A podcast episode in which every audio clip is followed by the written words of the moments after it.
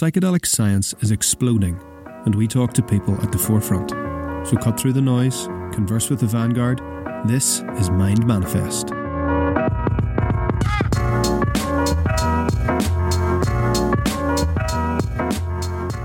Welcome along to the Mind Manifest podcast. I'm your host, Niall Campbell.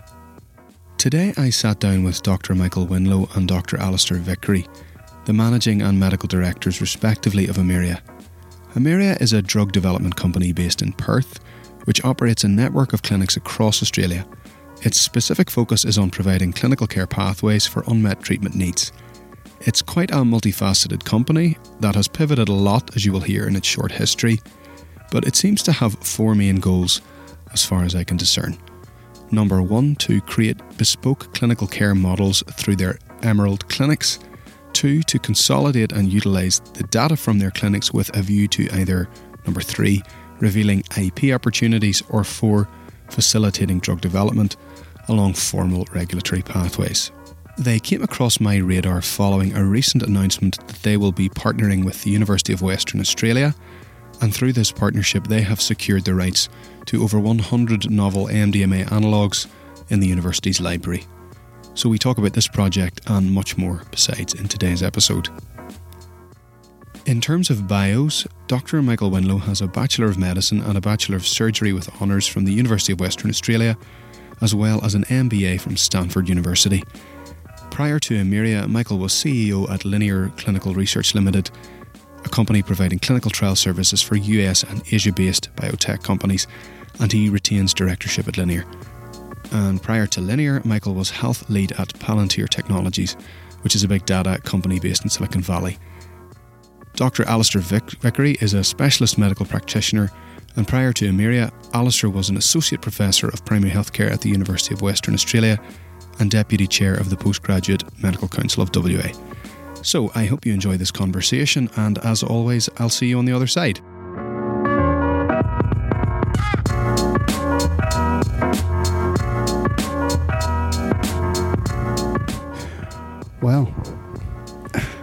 Thanks very much for joining me, gentlemen.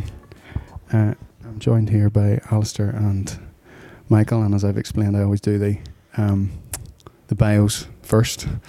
so there's nothing more excruciating than having to sit through someone reading out your own bio. Yes. Um, so that's all been covered. Uh, but my first question, which is what I've sort of given you my potted history, is, um, I'd just love to hear what was you, what has been your initial journey and sort of what piqued your interest about psychedelics and so how, how have you got to be in the position that you're currently in, Michael? And then obviously the same question to yourself, Alistair. Mm. Wow. Uh, well, I guess you know, first and foremost, the interest in uh, you know Emyria was to try and do a better job of learning from patients who are trying something new, trying new treatments that typically would only be offered through a clinical study, and and so uh, what we were noticing, I guess, through providing access to, in this case, cannabinoid treatments initially, was um, just the diverse range of of, of, of benefits uh, and and I guess uh, patients that were coming, and uh, it was hard to put all of the perceived benefits down to you know just the medication. There's certainly people are coming in with a lot of hope, a lot of uh, high expectations uh, about things working. I guess the point is clearly there's something more going on than just the drug treatment. Yeah. Uh, we have a very attentive care model, and obviously that pay, plays a role as well. Uh, the other thing was we, we had to get comfortable dealing with a fringe medicine that was kind of on the it was it mm-hmm. was uh, dealt with some suspicion, some consternation. There wasn't typically the evidence that normally accompanies this this this treatment as, as this medicine became available to patients, uh, which is v- very similar to where psychedelics sit. In that we've got lots of anecdotal evidence that it might be promising, it's safe in the right hands, but we don't yet have a safe way of giving it to patients. And uh, uh, and so we, we, we saw a, a, big opportunity to apply our learnings from treating patients with cannabinoid medicines and see whether we can apply the same infrastructure and approach to psychedelic medicines as well. Okay. And so create a safe place where people can try these uh, can, uh, treatments, learn from every patient during that process, and uh, see if we can advance the field and mm. see where they fit, fit best.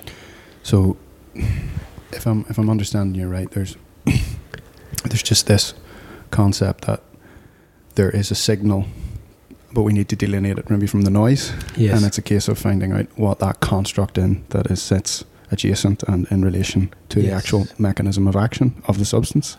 And then how do we, is it possible? It's, I think that's a very interesting field is how, what are the similarities and differences between cannabinoids and psychedelics and, Mm. you know, incorporating MDMA, which we'll get on to. Um, so that sort of, I'm, I'm very keen, everyone is sort of entering into this space as it standardizes, professionalizes in different ways, commodifies. Mm-hmm. I'm, I almost want to take you back a little bit more to maybe scaffold it against your medical career because Mhm. you know you're saying well these were sort of fringe sub topics, the fringe Yeah. substances. It's like you know it's different now, and I don't know if you know medical students or undergrads really fully understand how. Uh, how much of a career suicide Mhm. certain steps might might make. Mhm. There's a coming out process Mhm. which I think is analogous to what happened in to be gay and where we're sat right now in 2021 is very different than in 1971 or Yeah. whatever the case is. So maybe take me back long before Emyria Mm. because you have a medical degree, but I'm, I'm not Mhm. too familiar with your, you know, your journey and how has how has how have psychedelics and cannabinoids sort of interplayed. Interesting. Yeah. Well, I, I guess as a as, as a medical student, I um, I do remember feeling a little bit uh, underprepared and uh, for you know for for treating patients effectively. So I had a cousin that got very unwell um, with cancer when I was in my fifth year, and uh, he had a, he had a, a fairly tough time of things. He ended up passing away after nine weeks, and I remember feeling very very underpowered. I, I didn't want to be just only left with these inadequate tools to try and treat this really complex condition. It felt um, I felt like I needed to apply my energies to developing new tools or new treatments and, and try to better what we had because at, at the time they all seemed like very crude, you know, imperfect uh, options for, for his serious uh, condition. And so um, I guess that led me to go go exploring to start getting a little bit uh, to look a little bit beyond, a little bit around the edges. What else? How else can one participate in healthcare without necessarily being a practitioner? Could one, you know, develop new tools that initially led me to medical devices and then data, and then eventually right back to drug development and, and Mm. where we are today.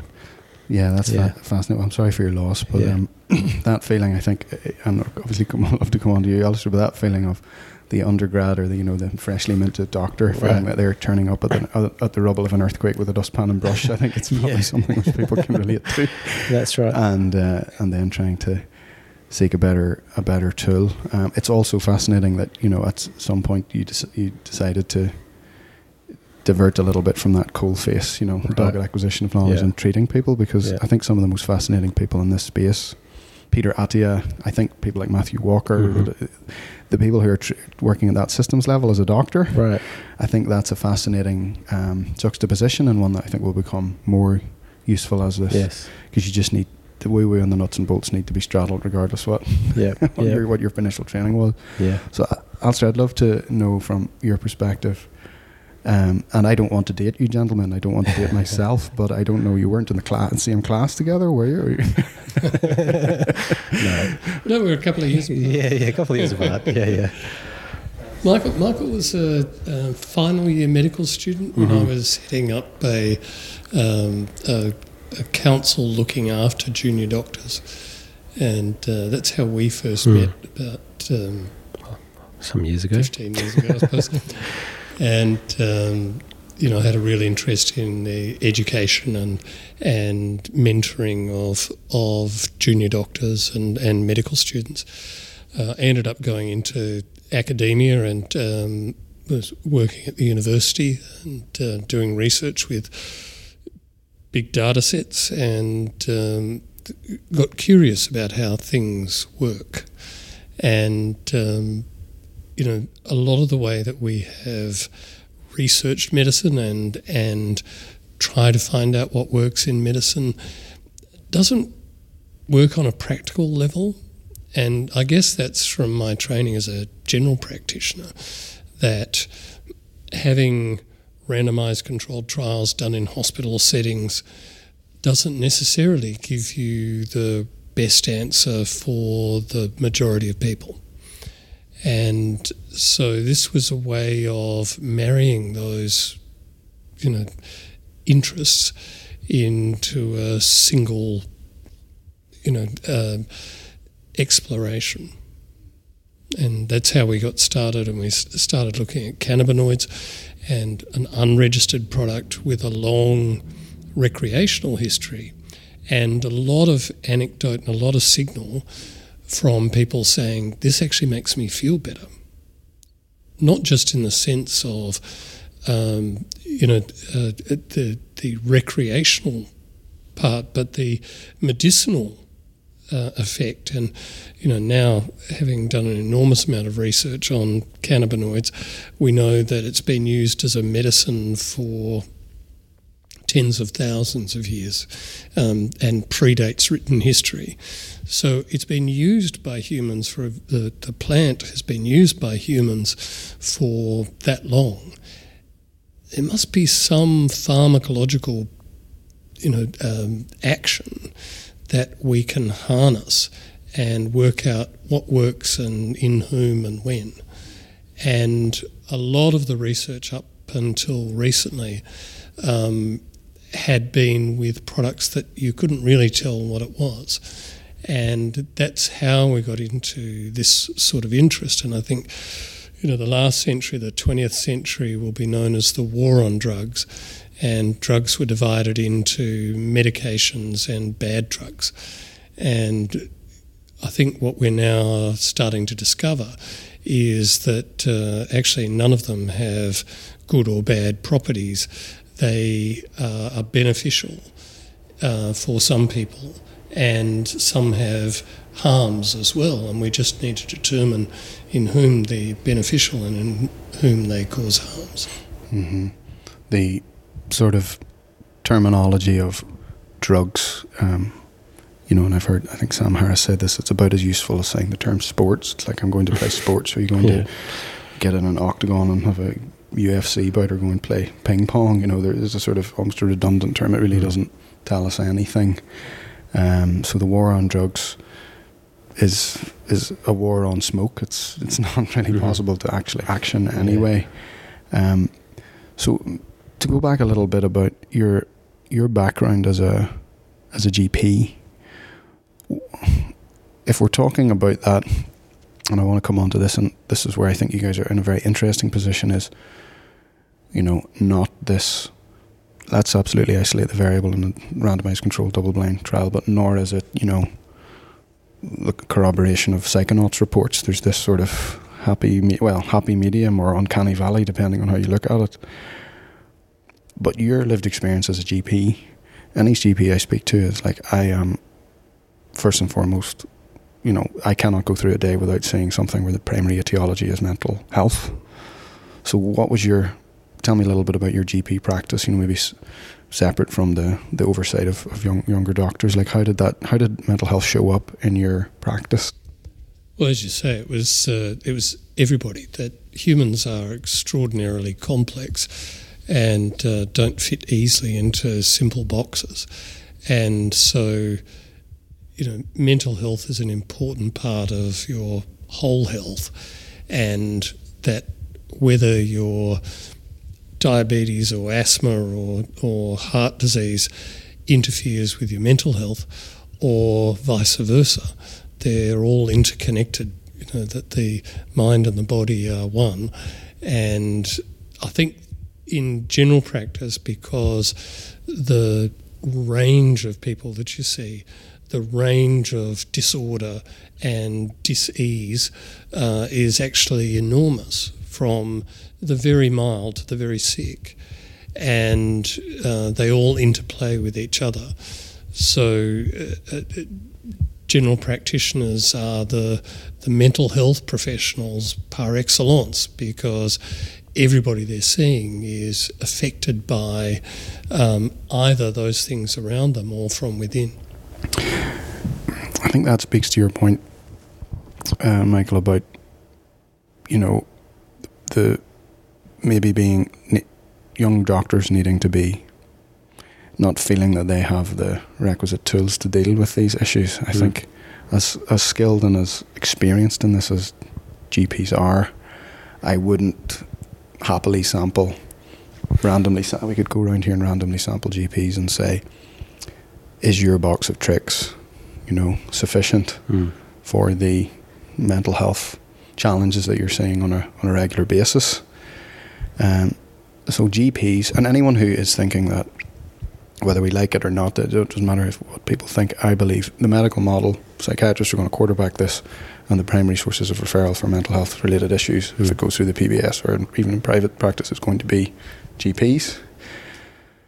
Where is the gap in their expertise? Because I don't know if GPs and psychiatrists are really fully equipped for what is potentially going to come to them. Like if you Mm. could wave, wave, wave a magic wand and say, I'm going to integrate training at the G- level of GP and maybe at the level of medical student, Mm. what would you like to see doctors now being taught from the get go to prepare them for, for this potential paradigm shift in treatment of mental health? I, I don't think it's just as easy as, um, you know, the, the, the, the difficulties being a limit of knowledge. I think I think GPs are quite aware of sort of the issues. There's a sensitivity. It's more of a structural constraint, like an organizational delivery challenge that the health system faces. I mean, you don't have a lot of time with patients to address all the issues to get to the core things. So naturally, there's a reductionist, you know, uh, sort of a survival, yeah, exactly, uh, um, approach uh, as well. And so I think that's where. Um, where there is an interest in, in, in new models of, of, of delivering care that can be uh, that can um, uh, create the space to address the underlying issues and, and create time. We're, we're not quite there. In some ways, what we're trying to do at Emyria is innovate in, in a new way of delivering care. We deliberately take more time with patients to learn what's going on. We pay attention to more features. We, we want to understand their quality of life and how that's changing under a new treatment. In the hope, our big punt is we lose money on the patient transaction. We're not able to uh, get appropriate compensation from the usual channels for that extra time. But the hope is that the insights we gather can help advance the treatments and that we can use, and therefore, you know, we can be part of this system to, um, you know, deliver new treatments and hopefully uh, get The- ca- capture value from Sure. better better treatments. Yeah. So in a way, it's almost like my question, ostensibly being, Emyria is taking a punt at answering it at the level of the clinic. Yeah. Yeah. So what? Um, We're innovating in a, in, a, in a couple of ways. We're trying a new way of, of caring for people because the, Yeah, the yeah. care approach we believe will actually lead to better outcomes. yeah. Because if you do start listening in on the mental health, paying attention to that, Yeah. um, irrespective of what the underlying problem is that the pa- patient Yeah. comes in with, we tend to find through cannabinoids where we, we actually do make a, a- a decent improvement in their anxiety and their sleep and Yeah. these uh, softer features of Yeah. their condition. But then, guess what? They get they get more resilient. They they you know they get on better with people. Their their their primary problem tends to improve as well Yeah. um, which uh, is an interesting phenomena in itself. But now, now the challenge is well, what does that mean to somebody? How you've made someone feel better? What is that worth? Um, how how does one, uh, you know, turn that into a sustainable, you know, service? Service. Uh, and our goal is our, our, our current thinking uh, is that those insights will eventually allow us to build better treatments that others can use, Yeah. and, and we can, you know, uh, generate a return that way. So that that brings me on more squarely, I suppose, to Emyria in terms of I'd love to know its history because, as I mentioned, you gentlemen, it, it sort of came onto my radar through the, we can get onto that the, the new um, researcher um, affiliation with UWA to Yes. test for MDMA analogs. Yep. But I mean, that seems to me from doing my, I, I only found out about the company a few weeks ago, but I've done some initial research. That is an iteration after after many. so it would be, and I'm I'm really don't have a good handle on Emyria's history, its inception, and really its its business model Yes, because I think yes. the data farm to the you know to the the generating almost like an atelier of service and then uh, you know monetizing that through, through I don't know through IP. It's it's hard for me to. I'd love to have more of a timeline of Emyria's inception through to, to and then see come all on the, the tax and changes. Yeah. Well, do, do you want to cover the uh, the origin story, and I can talk about the uh, So we the started manoeuvres? um, really exploring cannabis because there seemed to be a medical signal that suggested that here was a new pharmaceutical product that would make people feel better. you know, improve pain, improve nausea, um, reduce epilepsy, um, reduce mental health strain. And so we created a clinic that enabled us to see people, um, regular people, Yeah. and uh, without um, defining who that would be, but rather people who would benefit from uh, uh, medicinal cannabis and then measure the outcomes. So we could say who it worked in best and at what dose.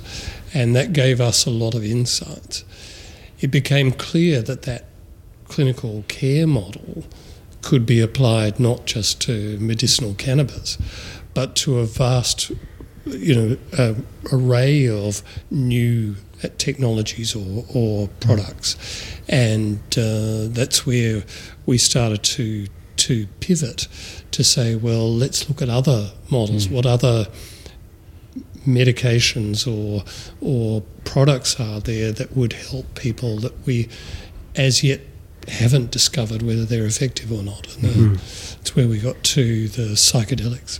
And so, time just to timestamp that for me, you know, the beginning of this 20 like ecological model of people coming in and providing clinical Yeah. care off the basis of cannabinoid. When are we You've got to sort of set some context. It's sort of uh, 2018, the clinics first got their ideas, but here's um, medicinal cannabis suddenly got descheduled from Schedule 9 to Schedule 8. Uh, a whole bunch of companies got growers' licenses, lots of money flowing into the uh, producers, you know, uh, lots of uh, exuberance for the industry, lots of uh, new products turning up, um, patients wanting it, uh, a lot of a lot of reluctance in mainstream medicine to prescribe it. You know, who, what are these medicines? These are illegal drugs. Surely these are, um, you know, they have have questionable medical value. But uh, so so there was this gap. There was a there was. Um, on one hand, producers who weren't typically drug developers or from typical medical backgrounds, quite commonly growing, producing, making these, you know, uh, marijuana medicines, uh, with with limited evidence on where they worked, so therefore they worked everywhere. Uh, patients uh, desperate to try it because you know, many many things weren't working for for usual uh, for, for for many patients. So you had this patient demand build up, uh, lots of uh, excitement in the investment community, um, but a huge reluctance in mainstream medicine to, to even you know to give them a go because because these drugs have turned up suddenly suddenly legal without any without passing any of the usual tests of drugs and it fixes everything. So, uh, so uh, you know, the, the the founders Stuart and Alistair uh, and Adam uh, recognised that what what we really need is this sort of moderate. You know, uh, cl- clinical service that has one foot in the mainstream. You know, uh, skeptical clinicians uh, providing access to those who really have run out of options. Uh, but let's use the opportunity to learn from every patient and build the evidence. And, and, and the initial thinking was surely these producers will, will wise up and be deeply interested in the data and where their treatments work best and come and want to partner with us and gain you know, work with us to elaborate on those insights and try and find out where their treatments work best and then eventually take them through the full proper clinical trial program to get these drugs registered. Because registration is a mark of quality safety efficacy for a particular condition. It's also the thing you need to get if you want to get reimbursed and have a payer or health insurer pick up the cost of treatment which is the usual course for most medicines. So lo and behold we set these clinics up. We we brought in clinical trial back, you know, people. We invested heavily in the data systems. We we start to use validated assessments and pay a lot of time with each patient, learning where it's working, tracking the adverse events, tracking the doses, tracking what else happens to their medications. We have some of the richest clinical evidence in the world, I would say, on, on these on these high quality products. Uh, waiting for the interest to come and and, and people to come and take an interest in our data. Uh, that didn't happen, and for a year we we, we struggled along, but just persevered and got to a point where said, right, we've, we believe in our data. We, we are the strongest believers in the merits of registration and taking these drugs forward. Let's let's stop trying to sell data to people who aren't interested in it. Let's uh, let's use it ourselves and develop our own drug development programs. And so, you know, the recent pivot, which I think has helped us get gain momentum, you know, back in the eyes of, or simplify our story, is uh, that now we're able to develop our own treatments. We're we're we're we're taking you know strategic bets on where these treatments work best. and we know lots of places where they work well. Can we turn these into, you know, standalone registered treatments, prove that they work for a specific condition, and there may be many conditions that different doses will work for for different things for different people. That we can develop those forward, we can get them registered. Yeah. So, I mean, I, I, that is very illuminating for me to see. And please stop me if I'm wrong. Almost yeah, to yeah, consolidate yeah. that in my own head. There's just this. Okay, boom. Schedule changes. Right. Media goes bananas. Yes. You know. So now it's legal for your doctor to blah blah blah. People who are ready to go, it's like, mm-hmm. oh, you're surprisingly quick to have all of your infrastructure ready to develop yeah, yeah, yeah. develop cannabis. So you've got media need because they're just this hungry big monster. Political need. Political need. Uh, it becomes shrewd people understand it's political football. They they understand then that there's people there's an antecedent grey market that is going to just legitimize, and then all of a sudden. And then that gets investors' interest, and, and boom, and then all of a sudden there's a yield of data. Like, okay, well, there's all this energy. Let's capture that in a sort of empirical way, and then let's refine the process, and this can That's get off right. to the races. But lo and behold, the entrepreneurs in this like this is sort of why I'm I, I have my own bias away from cannabinoids and I'm pretty unencumbered with knowledge because yeah. to try and explain to someone that's like I don't know if that works or it doesn't right. is, yeah, yeah. is is like saying it becomes quite ideological to people yes. or religious almost. It has that fervor. Mm-hmm. So you guys pivot towards then is it almost like a reverse engineering from treatments from conditions for for where no one in their right mind could stand up and say we've got this covered. That seems to be the through line of an unmet treatment need for yeah. whether it's yeah. Parkinson's or auti- you know autism elements of autism, That's or whether right. it's uh, PTSD or whatever mm-hmm. the case is. So I fully appreciate that. I suppose a concern just that comes to me is reverse engineering from a condition to find treatments tethers you to a paradigm of conditions which might not actually be the state of nature. So there's a sort of, you know, if we say, let's let's let's go through the regulatory process and let's say okay, we're going to use this. Doesn't matter. Substance X, uh, societally maligned substance X to treat this thing because there's loads of anecdotal evidence. But then that tethers us to the consideration that the formulation of the condition in its current instantiation, whether it be PTSD, is the most effective. I'm just using PTSD mm-hmm. as an mm-hmm. example. So my concern is that then you're sort of tied to those conditions. Do you think that I don't know anything really about the more conditions, like the more physiological conditions, yeah. but I don't think I'm convinced that the current way that billing is set up to treat mental health conditions. I think it's driven by insurance rather than the state of nature. So it's a minor concern, but it's a concern nonetheless that mm. this is a different pivot. But are you sort of jumping from the frying pan a bit to the fire to be tethered to the conditions as opposed to entrepreneurs who don't want the data? Well, patients we see are largely undifferentiated. So they're often, they're, they're patients the, the only differentiation is they have unmet needs. They have been having treatment for long periods of time. Um, you know, 60, 70% of our patients have had whatever condition they come to see us with for more than five years, and 90% more than two years. And what that means, and, and they often have complex conditions. So, as we were talking about before, there's you know mental health problems and physical problems that are all interrelated with each other. Um, so I'd, I'd, I'd, argue that we're not saying here is a specific condition and here is the hammer, um, but rather um, because we're measuring a broad range of outcomes, so we get patients to um, respond to questions about their mental health, about their sleep, about their physical function, about their energy levels, about um, you know their depression, anxiety, stress, as well as specific questionnaires about irritable bowel syndrome or epilepsy or chronic pain or whatever. That means we get a, a, a broad sweep of well-being in the patient, and I think that's what has allowed us because we've taken this broad sweep. We've been able to identify specific signals out of those data to be able to say this is where this product works mm. best.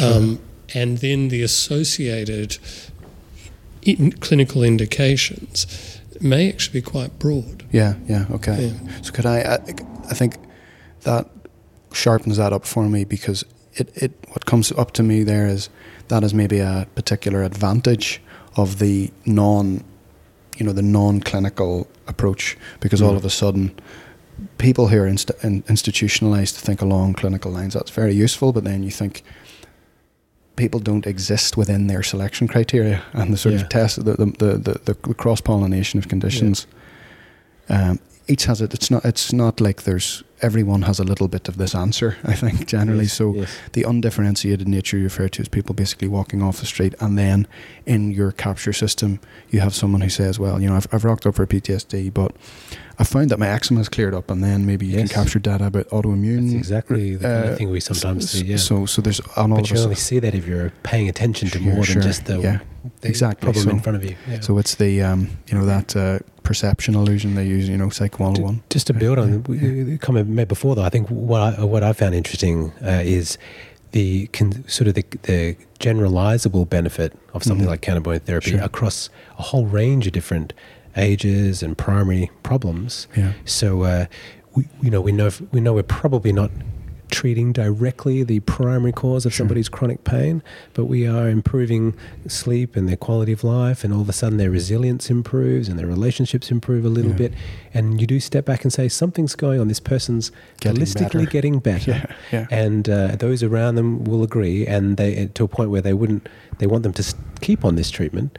Uh, they may be able to use less of other medications sure. or be less reliant on other interventions. So we're making a difference, but uh, you know, our, our, medical system isn't completely no. doesn't quite have that language to approach what it is we're doing. Yeah. And so, my favourite anecdote that's really yours, Alistair, is you know your your criticism of one of your colleagues saying you only give these drugs because you make people feel better. And I'm like, why you why, give why drugs to anyone, yeah.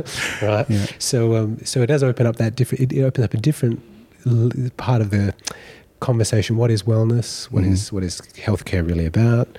Um, it's uh, it's less reductionist, and I guess you know having seen these benefits across a range of patients opens our minds, I guess, to yeah. new ways of caring for people. And um, yeah, if we are making a holistic benefit, how does one how does one capture that? How does one get recognition for that sure. in a credible way that can be medical, yeah, mainstream? It's straddling straddling that need to be not unnecessarily like uh, narrow but also to sort of maintain some sort of construct validity and what right. then you can then right. and, and the test for that is will things replicate I also That's think, right.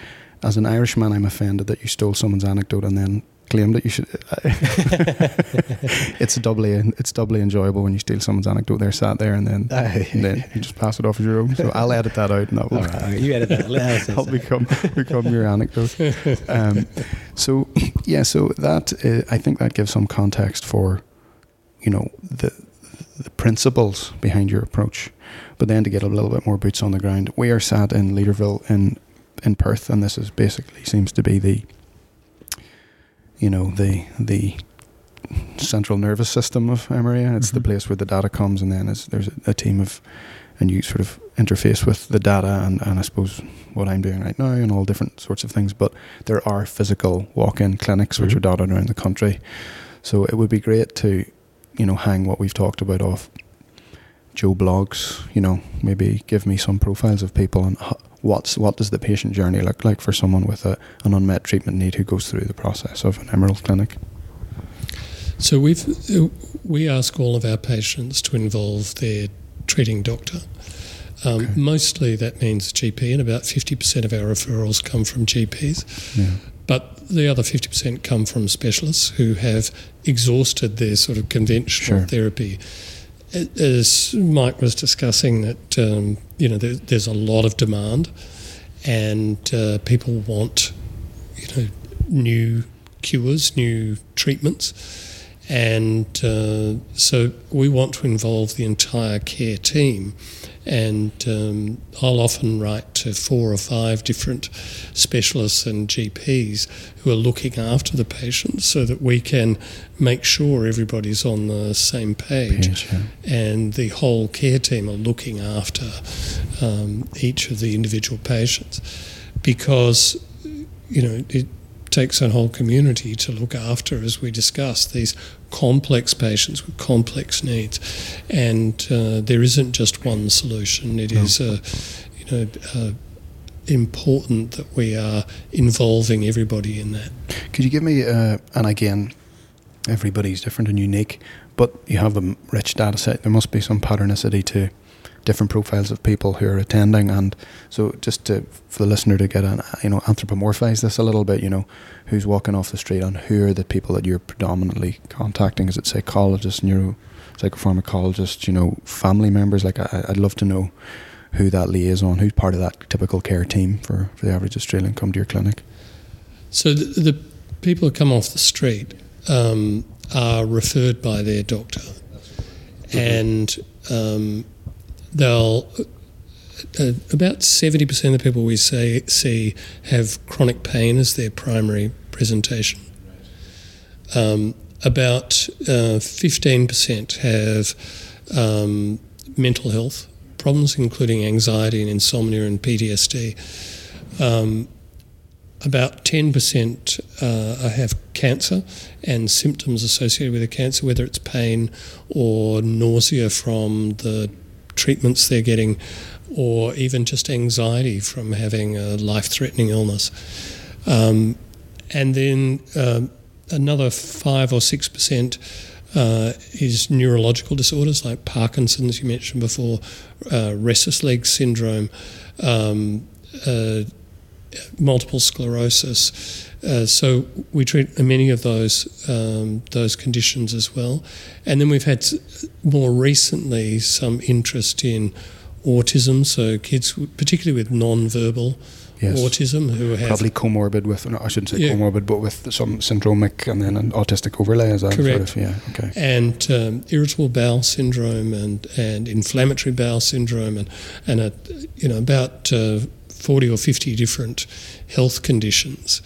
Um, but as as we've discussed, many of them have, tick a lot of those boxes. you know, so they, no, I don't just have that one. I have all these five things. Yeah, yeah. But because of our medical model, they often present with their first They're, presentation. that, that's, they have to put something on the Yeah. line almost. That's the, So they spend an, they spend about an hour and a half with us at first. They're assessed by our nurses and then assessed by our our, our clinicians, um, and that's where we tease out all of the comorbidities. You know, those other parts of their journey. Um, they do a whole lot of um, baseline uh, testing and baseline questionnaires to see where they are on the scale for uh, all of those things we talked about mental health and sleep and pain and, and symptoms. Um, and then we'll see them um, every month um, for about six months um, and every two months after that. So it's pretty intense care, um, and we spend time trying to get the best outcome. One one thing that um, two things I'd like to pick up on, just that, that when you when you talk about the in, in sort of intensity and the consistency of the care, is I'm almost anticipating things where people are going to say, "Oh no, this, that, and the other." One will be the placebo, but the best characterization of the placebo I've ever heard was by the chap Ted Kaptchuk, who did the work at I think Harvard, where he did the placebo, told it was the placebo. People kept coming back afterwards saying it was. I think it was for IBS, and I think it was he, he that who said it, the placebo is nothing more than the biological response to care, which I think means you don't have to leave the the downtown area of Mhm. materialism, Mhm. scientific materialism. But it it is as an explanatory statement. I think it nests that back. So because I do believe that that level of care and doing a battery of been my experience of doing a battery of psychometric tests with people, regardless what the score comes back with, can often infer to them we are trying to actually nut out what is going on with you, and you're going to be empowered to fill this out. So I actually stopped filling out them with people and sending them home, which was just because I thought, well, if I can leverage well, a certain amount of placebo and they come back and maybe you get a noise in the signal because the data isn't, you know, it's, mm-hmm. it's not as severe. But as you say, ultimately we're trying to help people to get better, not not generate data in the chat. Uh, that's, that's right. so that is interesting to hear that they go one month and then mm. and then after that they're on. What happens is there like a yearly review, or how, how do you how do you then come back to that big battery of baseline information? So the the testing that we do, the, yeah. the patient reported outcomes yeah. that we measure, um, we do on a regular basis. Yeah. So we do that longitudinally over time. So they may do those questionnaires uh, five or six times in a 12 month space. Yeah. Uh, we've only been open for two years. Ah, yes, so, so you don't I don't have any long term data yeah. beyond that. Yeah. Um, but I have seen, you know, because I was the first clinician seeing patients, I've seen patients for coming back, you know, who were amongst our first, you know, that um, each one has a study number, so I've seen patient four and six in the last week. Mm-hmm. Um, and I also saw a new patient who was patient 5072. so, very good, very good. Well, patient four and six and 5072, if you're listening, I hope you're doing well. That's right. Um, you make a good point, though. We, we, when we try to quantify like the impact we're having, sure. we, we are careful to describe it's the care model. We, we do we don't underestimate the impact that our, our sure. attentive doctors are having on them.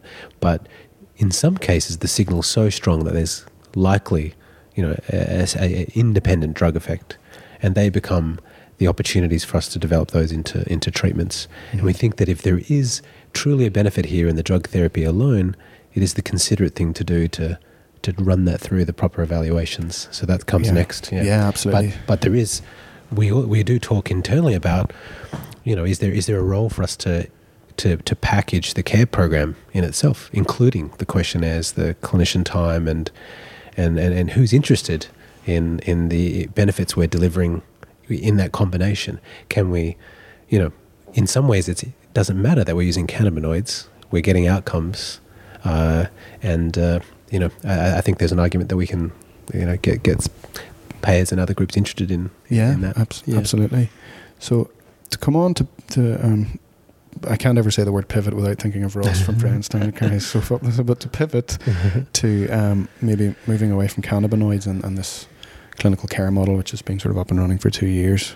So as I mentioned, you guys came on my radar with the announcement of the I don't know what the best word is affiliation agreement between yourselves, a research agreement between yourselves mm-hmm. and University of Western Australia and Matthew Piggott, is that his second name? Uh, he's um, a chemist, I suppose. He's medicinal chemist. Medicinal chemist who has a long background in uh, in working with analogs of MDMA. Mm-hmm. So, tell me a little bit about how this has come to pass and, and where you guys are at in your sort of uh, investigation of MDMA. Mm.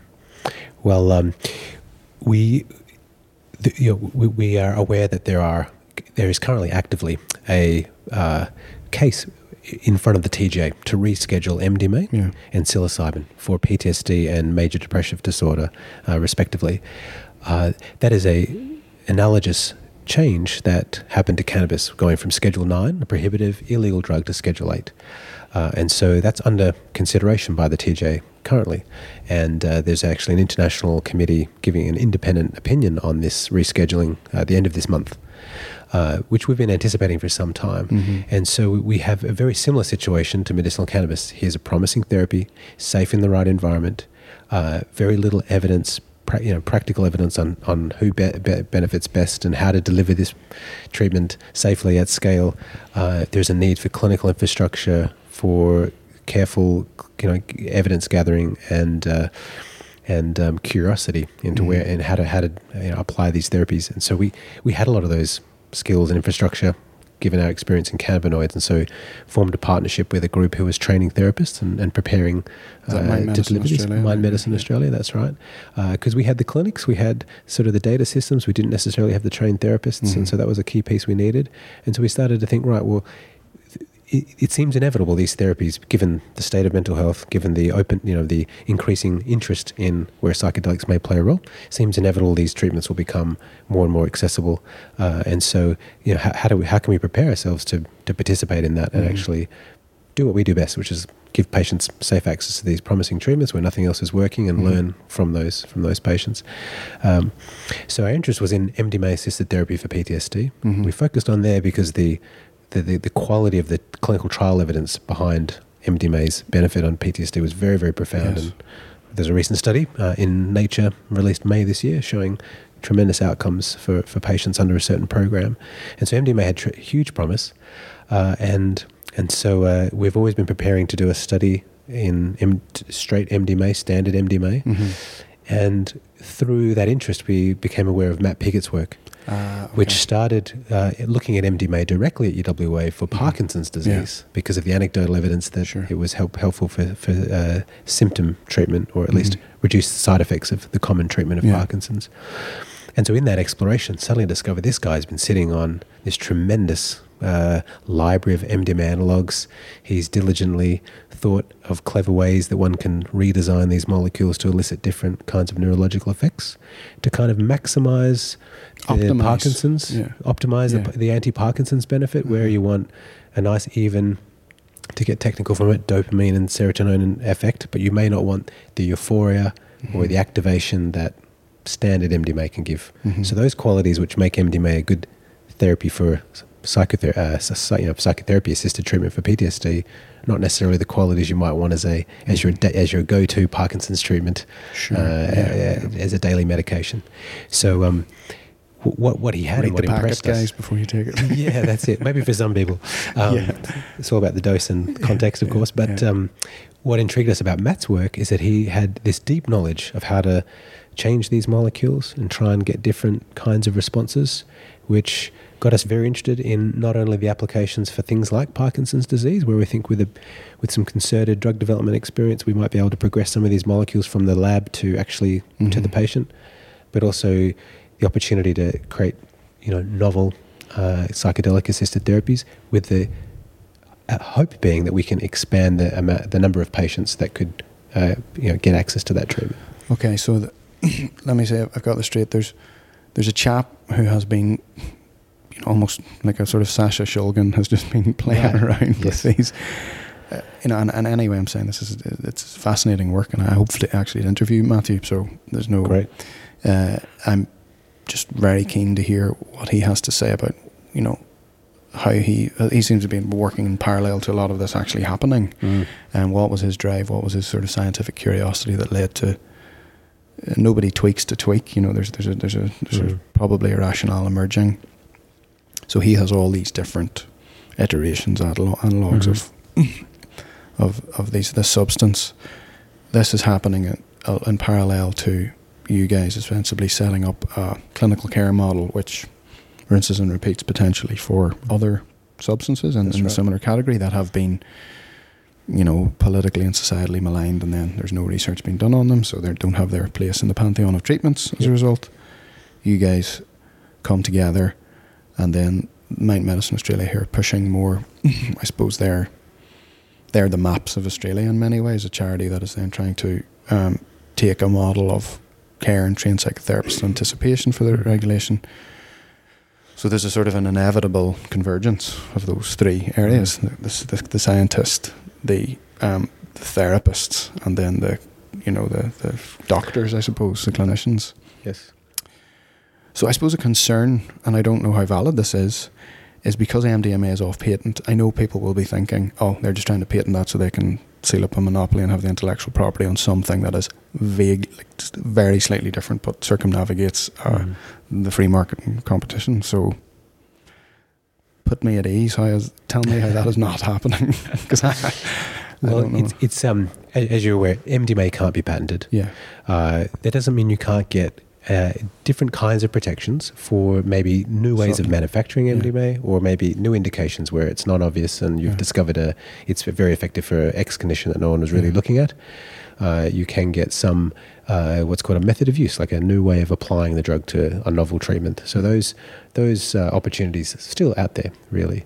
Um, what uh, what one needs, though, I guess, to in order to attract you know the right amount of resources behind either the formal drug development journey, which mm-hmm. for us for these analogs starts at day zero, which is a chemical you know in a lab that still needs to be manufactured, purified, uh, vetted through animal studies, eventually human studies as well. If we're talking about, say, a new treatment for Parkinson's disease, it's a long and incredibly expensive journey, and there's not mm-hmm. really any great way to shortcut that or, sh- uh, or, or make it cheaper, to be honest, until we've done all those safety evaluations, which are expensive.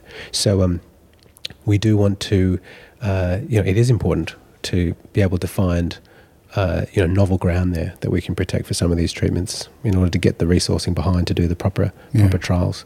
But you know we're talking about two different approaches here. We have we have a program which is the MDMA assisted therapy, right. which which uh, yes there won't be a patent on that. There are some open questions which we hope to help answer, which is how can someone give this scalably, safely, repeatedly. Yeah. Logistically, how is that going Logistically, a lot of attention has been on the psychedelic compound itself, whereas more than half the effort, I think, needs to be in how to wrap it into a clinical service, sure. deliver it safely, and get the support of the referring professional yeah. medical practitioners who need to, you know, be, be on board as well. So, um, actually the clinical delivery's got some really interesting uh, challenges behind it. That's something mm-hmm. we hope to you know figure out through our trials and through the partnerships and and get that working. But on the same to- token, we know these compounds uh, lend themselves to being very promising uh, treatments for other neurological conditions, yes. and possibly even give a slightly different psychedelic benefit that could you know improve the treatment of other conditions and mm-hmm. and so on that quest.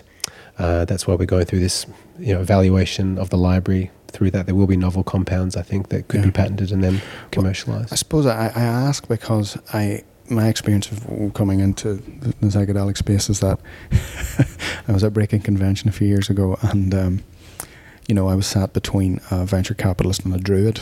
like, okay. Yeah. And that a bit interesting Irish joke. yeah, there's a, a, druid, a druid, a venture capitalist, and an Irishman walk into a bar. Um, uh, the drinks are on you, venture yeah. capitalist, and he doesn't. He um, he'll only have an ayahuasca. Um, mm-hmm. But uh, yeah, so there's just this such a broad scope of differing opinions, ranging from mm-hmm. hardcore capitalism commodify everything all the way through to Rousseau-esque. Let's all go back to nature, you know. Eh, and everyone has a place in this pie. So my goal is, I suppose, my little goal is to introduce as many different types of people because nobody has all the answers. Mm. So I do understand that if governments aren't opening the coffers, these things don't scale for free, and maybe nor should they. Uh, and I am also concerned if there are too many you know, really heavy hitting philanthropists who, um, it's at first they're like, oh well, thank you, you know, any port in a storm. But then you think, well, then there's a very narrow number of people controlling the narrative. But I am also concerned about at this stage the word that comes I keep coming back to is atelier, that word from fashion, where it's like that's the fashion house. None of us are going to wear that. Alexander McQueen is going to design that in some Parisian mm-hmm. haute cuisine, you know, haute fashion, but it is going to inform the high street. So I don't know if we're at the stage yet where we can we can fully accept that shareholders get to determine things which were initially arbitrary and then need to be tested. So my concern is you come up with a clinical care model and it doesn't track with shareholders, but the evidence says that it needs to be subtly different. Mm-hmm. My concern is that in the same way as the heavy hitting philanthropist is saying, no, you're either funding this or you're not funding that at all. Mm-hmm. Even just because that's responsibilities diffused doesn't necessarily mean that it the narrative isn't being driven in some direction. Mm-hmm. So that is a big, long, bumbling re- preamble to show that I'm not just sort of anti-capitalist, but I am concerned if shareholders come into the party too soon, that they then start to dictate a narrative that isn't always in alignment with the science. Mm-hmm. So what would, what, what, what would you speak to that on? Yeah, I, I think you know, cannabis in the early days, we're, we're, we're we are uh, we are well below the highs of like a few years ago, where yeah. all the shareholders rush in. They're exuberant. I mean, what they do bring, they bring capital. They bring um, to people who are naive and ignorant, and they try a lot of things, and they've got yeah. money and resources to burn. And so we do we do eventually. That's like cannabis 1.0, and eventually we yeah. settle to where 2.0 is. And so uh, I think now we're starting to mature, and there's a divergence. There's a rec market. There's a true pharmaceutical market, you know, as well, kind of diverging psychedelics. We're in the early stage. We're in the hype cycle. We're going to have to come, you know, some way of, you know, make making progress through that. And um, you know, we, we keep coming back to sort of the, the reason our regulators are there. Uh, they set a very high bar.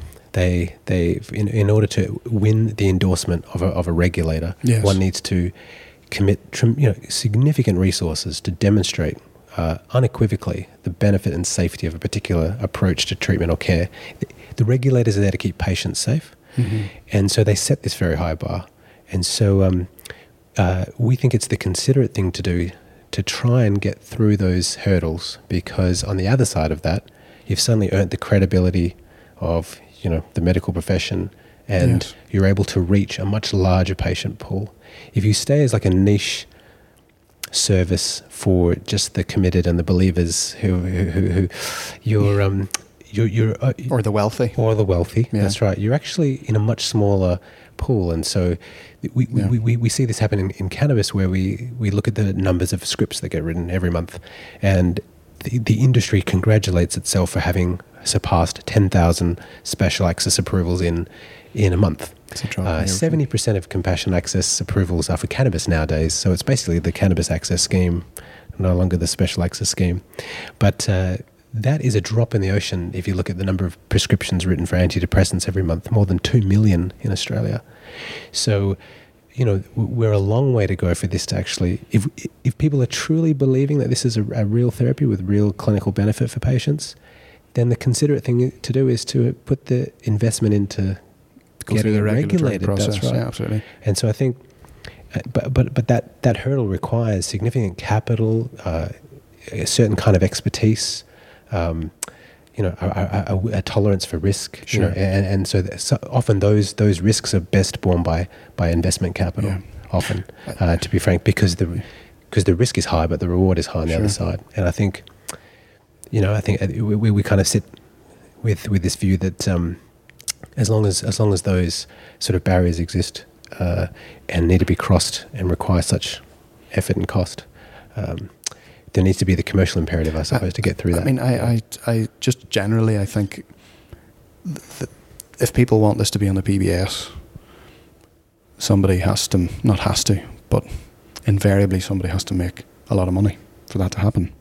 And we see that with other products where the first CD player my dad bought was £300 and it was shit. right? yeah.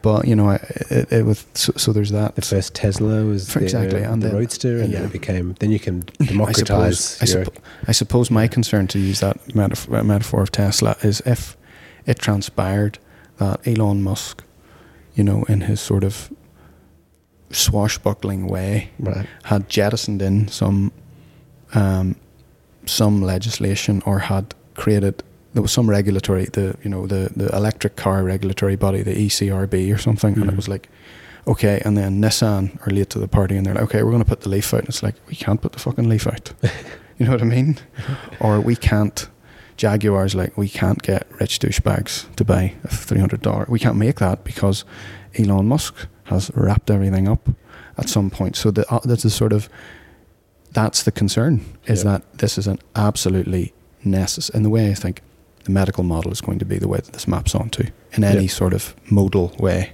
That's right. and also the way that the, this gets funded and the the costs for Mhm. this come down is through venture capital Mhm. but my concern is that then things will get shunted in that then the, once that opens up there isn't that capacity for the free market to properly compete and drive down costs while driving up so I could be completely wrong in that concern it might be mist that burns away as it goes through but what do you what do you guys think of, of that Uh, there's probably a lot to react to your question. Maybe the first the first thing I'll, say, um, which may may may, may wish to re- revisit, is alternative models of, say, regulating cannabis, for example, because it's a good analogy to look at around the world.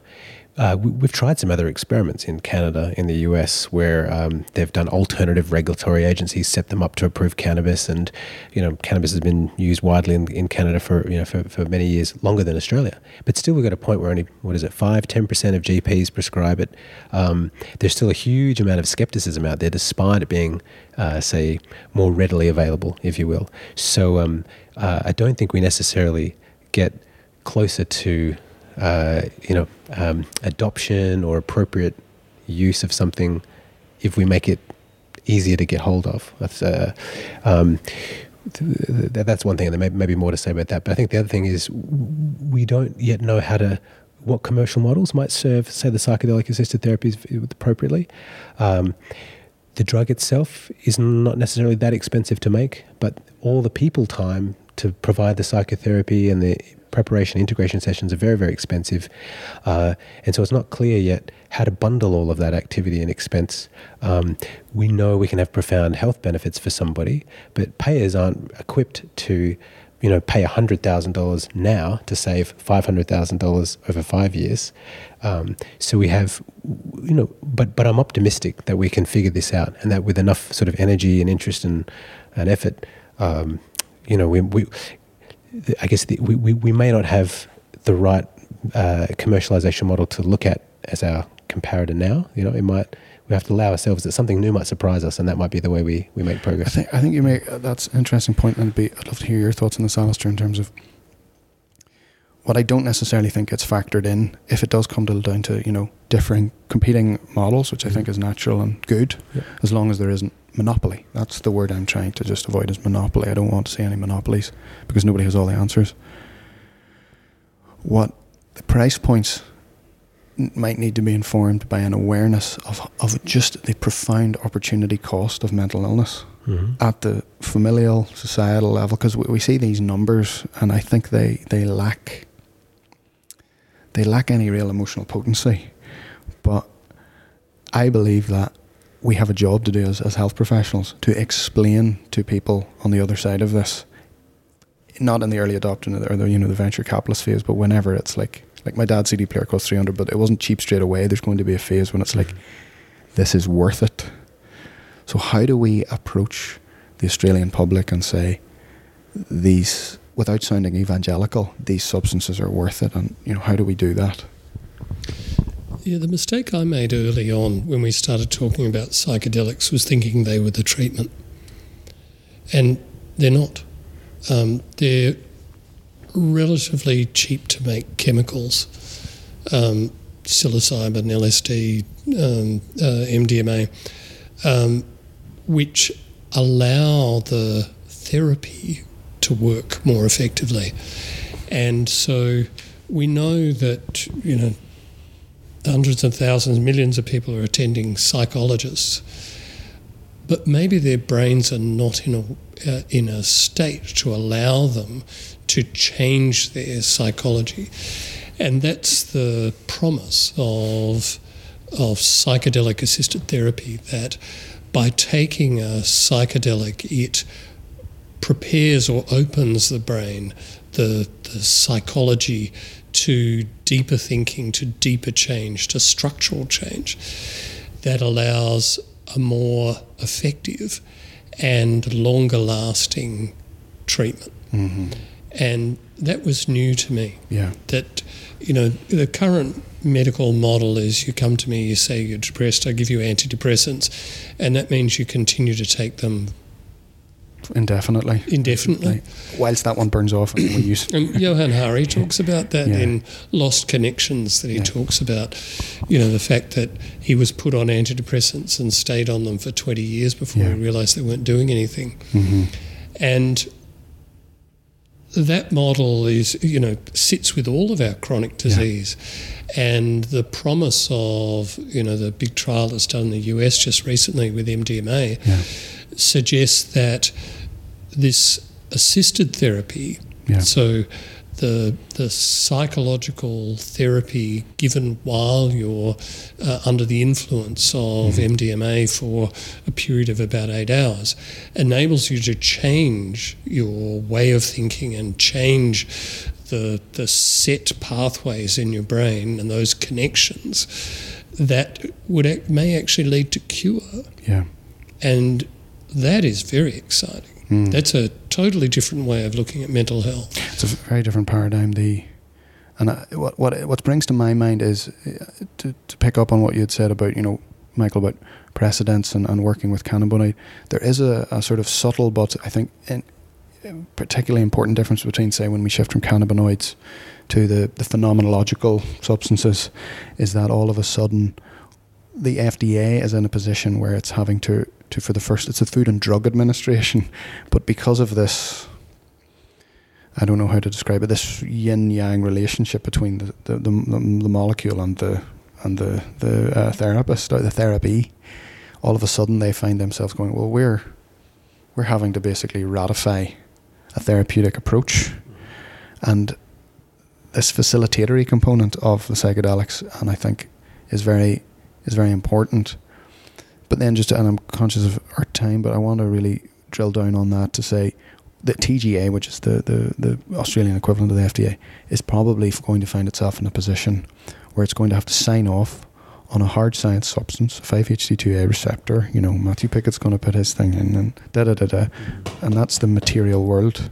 And then all of a sudden, and that's qualitative and that's objective, uh, quantitative and objective, and then there's going to have to be a sign off on some sort of therapeutic modality. Now, I take your point that you know, you put someone in a room. We have hundreds and hundreds of thousands of people taking MDMA every weekend in, uh, in you know the UK. You don't just see the sort of spontaneous disappearance of treatment-resistant post-traumatic stress result. Mm. So that's not enough. Clearly, it's not enough.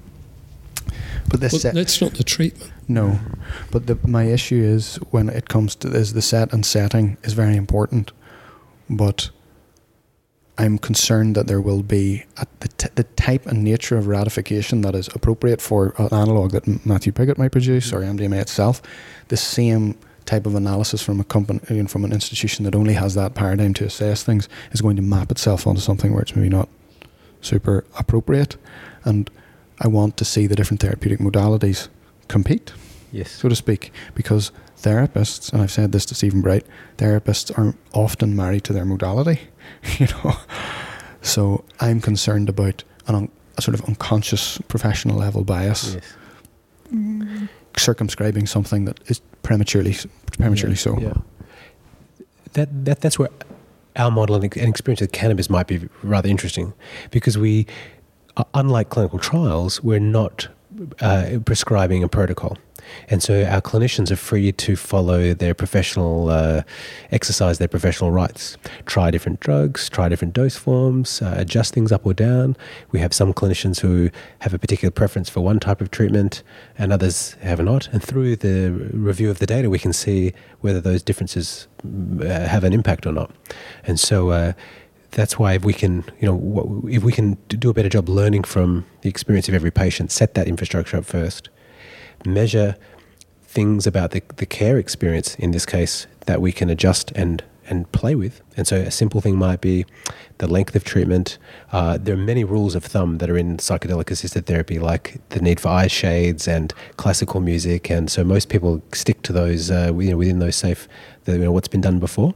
But why not create an environment where you can try something else, uh, try different music, try different therapy le- uh, lengths, as long as you're measuring what you're doing and you're tracking what's going on, you might learn something. And so uh, this really gets back to sort of you know why Emyria exists is try to get better at learning from the delivery of care. Trials are very good at getting data. They, they optimize data capture against care delivery. The health service, we all know, does health service delivery well, but it's not optimized for getting data or evidence. Um, uh, we, you know, our, our largest children's hospital is all on paper, so you know there's no Control F search function uh, that, that you can do easily there. So if we can, you know, bring some of the, the best of trial world into our care care world, we might, you know, I think we can make more rapid progress. I guess is the is the key here, and start to explore all those those questions that you have. Yeah, I think mm. uh, um, that the clinical care model seems to be a hybrid of the two of you know cold face treatment, which you're both right. as doctors more than familiar with, and then the sort of isolation of a very specific variable to to find yeah, out information. Yeah. So again, I think there's a place for all three, and I mm. think temperament, competency will probably mm-hmm. determine. Mm. So I hope that stimulates people. There's yeah. plenty of places to go. And I think just like, like yeah. a, a final to add to that is, and something we say to ourselves is, in the early days, uh, there was a lot of comment. Uh, a lot of the narrative is around patient access to cannabis. Yeah, yeah. But really, we, we push back against that. We say patients don't want access to a drug. You don't want access to Viagra. You want to get better. You want some So, so we, would have to try and push the narrative back to patients want to get well, and it, and it, and whether they whether that involves cannabis or not is, is really not it's not the means it's not the uh, not the primary goal. It's to get them better. And so I think if we take the same attitude to psychedelics as they emerge, we'll you know we can't can't go wrong. Uh, a book a book I really love by a psychiatrist actually is Ian Iain McGilchrist's The Master and His Emissary, and he always talks about the betweenness of things, and I think that's a really important right. yeah. concept for how all this fits together. And just on my last sort of little question, and, and keep me uh, posted on what's happening. The TGA was that was given there was a recommendation that it be changed from Schedule nine to 8 mm-hmm. and I can put the equivalencies between that and America, the FDA categories on the show notes. But there was an interim decision made. We are now um, recording, you know, in September, early September. You, you, mentioned there was a review coming up. What was Emyria's position on that? Because I know, and I can link to these as well, so people can have the full gambit mm-hmm. of approach. Mm-hmm. There was Prism um, put out. Uh, Stephen Brighton, uh, Martin Williams, uh, put out something saying they felt it was premature mm-hmm. uh, because it hadn't been through phase 3 mm-hmm. and there wasn't going to be. I think their main thrust was there wasn't going to be the therapeutic support to to catch all this if it happened. Um, I obviously know yeah. that Mind Medicine Australia, um, Peter Hunt, I think, put out something in refuting that through Prism. I'm, I do not know what Emyria's position on the the uh, request to, to move from Schedule 9 to 8 at when it was made? What what is Emyria's position on, on that? Well, we were we were comfortable with the proposal to shift from nine to eight yeah. because we had the the real world experience of managing cannabinoids in the same way. But we were very clear that this can be done safely if you have the right kind of infrastructure around. You can't just shift it and um, you know expect things to, to sort of work out there is there's a there's a value in having a service like Emyria who's there to provide safe access but learn from the patients who are going yeah. through treatment and that was the key thing. So we we put forward our model as an example actually of of what we're able to do in the cannabinoid space after the shift from 9 to 8 the shift from 9 to 8 happened. There was no registered drug in Australia. Mm-hmm. all the treatments were unregistered. The same the same will happen if if uh, the TGA shifts from 9 to 8 for MDMA that's simply a regulatory shift. It's simply a, a change of posture against the drug the drug treatment. There's no registered MDMA or psilocybin available. that will suddenly be prescribable. Yeah. It'll all be still compassionate access or available through um, clinical trials only. But we wanted to put forward our model to say these shifts can happen. You can be confident. There are better ways of learning from patients. There are ways that you can give patients in need access to these treatments earlier and generate knowledge at the same time. You don't have to do one or the other.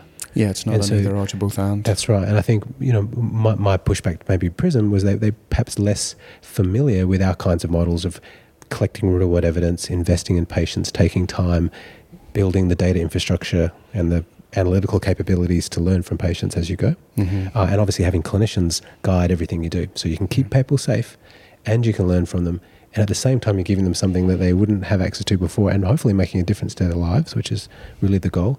Um, but you're also advancing the field at the same time. Mm-hmm. yeah. Uh, I think one of the things which um, I'm very keen for totally random people to come into this space because they'll bring certain silos of expertise but dealing with non-ordinary states if I went to any small town or even Perth there are people within 500 yards of here because we're in Leederville at the minute, and they more regularly deal with non-ordinary states of consciousness than the two doctors here, psychotherapists sat here, any of the clinical psychologists, and that is bouncers. you know, so uh, for emergency physicians do, uh, paramedics do, priests and you know people in the clergy do, mm-hmm. hypnotherapists do. Um, you know, there are a whole scope of different people who deal with people in you know non-ordinary states of consciousness, and I think us having a full understanding of what any of these substances are are capable of, I think, is very important. So, one thing I've potentially been doing is hopefully speaking to some underground therapists in the future, mm. and then we'll disguise their voice because I, there are people in our community yeah. who are doing this, and I just I, would love to give them a platform to speak where they mm. feel comfortable because we all have a little piece of the information about what these substances, what the risks and rewards are with these substances, and I think it's really important we just listen to yeah. each other. Yeah. Um, gentlemen, if people are keen to connect with Emyria, you know, there will be some interest from, you know, I think people who are interested in this space and this sort of model might fit with them. Mm. How, how, where would you direct people to if they're curious to find more about Emyria and, and your own work? Well, we have, we have a website, Emyria, E M Y R I A dot com. Uh, we can find broadly about our company, but Sure. uh, if you're a patient interested in accessing our clinics, Mhm. uh, our clinical service is emeraldclinics.com. We have sites around Australia. You can go to emeraldclinics.com.au to, to find more there uh, or speak to your, your, your, your treating GP or specialist uh, about uh, possibly considering medicinal cannabis. Cool. Yeah. And gentlemen, what um, have a question I'm starting to ask everyone is Mhm. uh, what what keep when it comes to the psychedelics and psychedelic space and all of this, what keeps you awake at night? And some and uh, conversely, what gets you up in the morning? So, what are you most worried about and most excited about in this space? I worry about that tension between the therapeutic effect and the pharmacological effect you know, that you talked about before, um, because it's hard to tease apart Yes. what is quality care providing solace and and and and help to people versus the pharmacological agent and how it's changing the neurochemistry or, or the cellular signaling and when we think about those things you know harking back to that anecdote that we're making people feel better You're that's all that counts Yeah. Yeah. And what about you? Absolutely true. I think um, we- we're all tremendously motivated. The re- reason why we're stuck with this is we, we do see the changes that happen in patients' lives, and and that uh, we know our doctors are energized by the me- the type of medicine they get to practice with us. So uh, that's really really encouraging. I love the fact that we're pushing the edge a little bit. We we're able to have one foot in mainstream medicine, one foot in the new world, and try to uh, try to link those two, and and you know draw out the benefit you know from from from one area to the and, and bring it to the to, to mainstream. Um, keeps me up. I think uh, just that there is so many opportunities and like multiple lifetimes of, of work ahead of us. And i guess uh, just knowing which path to pick. I mean um, uh, the psychedelics alone, there are you know so many uh, promising areas to, to go exploring, and so uh, just making sure we stay focused enough so that we can make meaningful progress. Uh, uh, you know, is probably the paradox of choice. paradox of choice. Yeah, but uh, yeah, great time to be alive. I think you know the world is uh, is really open. You know, in the last twelve months, opened its mind to new ways of approaching mental health. I think we're in the right place at the right time, and that's incredibly exciting. Yeah, I, I tend to agree, and I think I'm overly, generally, a little bit more optimistic than I used to be in the past about Mhm. this. So I think it's a case of which of those beasts we feed. yeah, yeah, yeah. That's well, right. listen, gentlemen, thanks very much for your time. I really appreciate it. I really enjoyed the conversation. Thank you. Thank, Thank you. Thanks a lot.